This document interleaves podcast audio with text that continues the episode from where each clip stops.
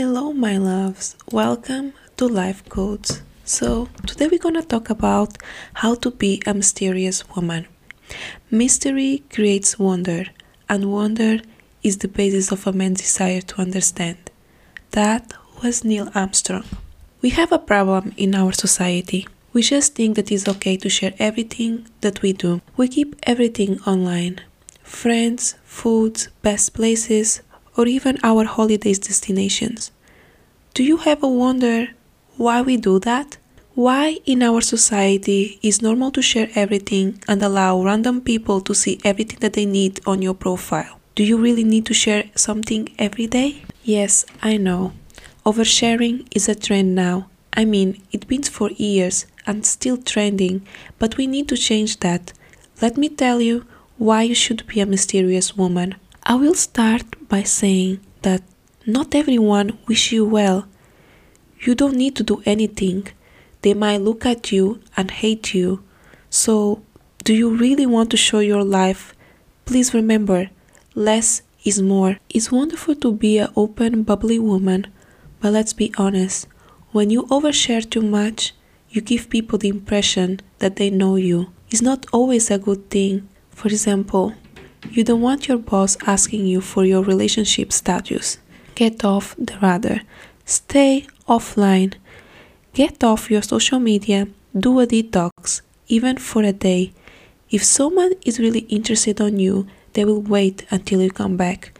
They will choose to contact you and keep the contact. Always be polite.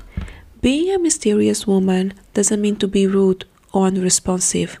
So smile, you will look friendly, but people they will always wonder what is really going to her head. Be authentic. Embrace your true self. Anyone who has self respect and confidence tends to be unique and natural mysterious. Be a summarizer. Never give away too much when you are talking about personal things. When you are answering questions, you answer them simply and to the point. For example, if someone is asking you how much your shoes cost, just smile and say it was a gift. Be calm all the time. Avoid showing over emotional reactions to events or people. Calmness is linked to confidence, and a calm reaction will confirm that you are level headed. People will wonder how can you manage to remain so calm about situations in which they are shocked, fuming or panicking. Train yourself to be calm and reflective. Always keep your voice calm. Be unreadable. If someone asks you questions, feel free to answer. A simple what you are doing can be followed with talking to you or sitting on a chair. You don't have to play into a certain social norms if you don't want to. As long you find it funny, you're gonna be able to pull off. And that's all. I hope that all these tips will help you. Thank you so much for listening to me. Stay safe. Bye.